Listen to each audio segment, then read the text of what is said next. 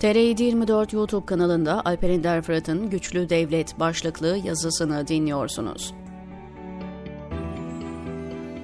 Görkemli saraylarınıza bakıp vay be Türkiye ne kadar da güçlü bir ülkeymiş diye güya gıptayla bakan devlet başkanları depremle yerle bir olan ülkeye bakıp aynı şeyleri düşünmeye devam etmişler midir? Muhtemelen şöyle diyorlardır.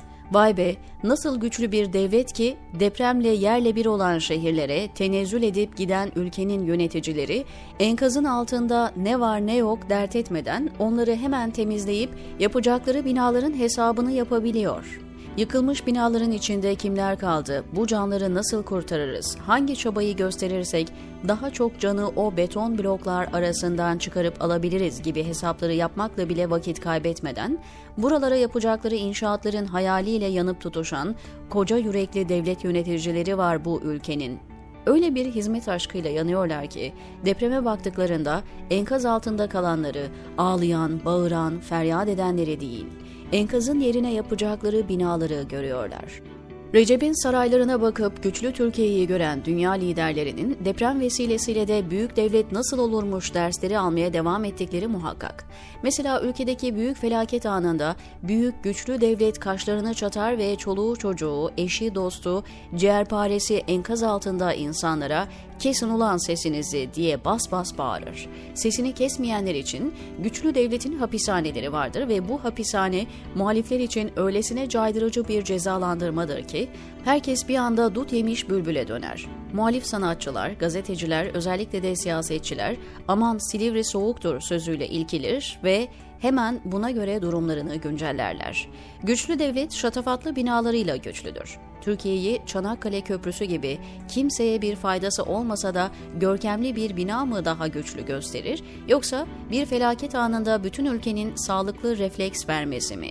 Bir kriz anında kimin hangi görevi eksiksiz ve zamanında yapacağını bilmesinin, alet ve ekipmanlarıyla ona göre hazırlıklı olmasının hangi oy sandığına ne faydası olabilir?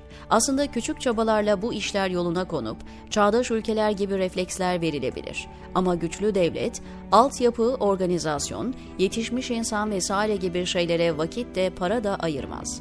Bunun yerine fiyakalı ve görkemli yapılar inşa eder. Güçlü devlet kriz anında meydana gelecek olumsuzluklara önceden tedbir almak yerine kaşlarını çatıp herkesi susturarak gerekirse cebir ve şiddet yoluyla hizaya getirerek çözer. Soma'da enkaz altında kalan madencilerin yakınlarının itirazlarını, gar patlamasında çocuklarını, kardeşlerini kaybedenlerin homurtusunu cebirle anında çözen devlet uygulamalarında olduğu gibi. Güçlü devleti olan ülkede vatandaşın enkaz altında kalmasının da enkazdan kurtarılmayı beklemesinin de hiçbir önemi yoktur. Devlet yöneticilerinin oraya lütfettikleri ziyaretleri esnasında bütün çalışmalar bir tarafa bırakılıp elbette onlar karşılanacak, ağırlanacak ve üzüntüsüne sebep olacak ayrıntılar temizlenecektir. Onların hak ettikleri şekilde güzel ve güvenli vakit geçirmesi sağlanacak.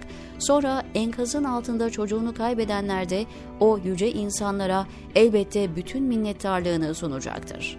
Neticede o enkazın altında ve üstünde kalan yüz binlerce insanın tamamı o kutsal ve güçlü devleti yönetenlerin tırnağı edebilir mi?''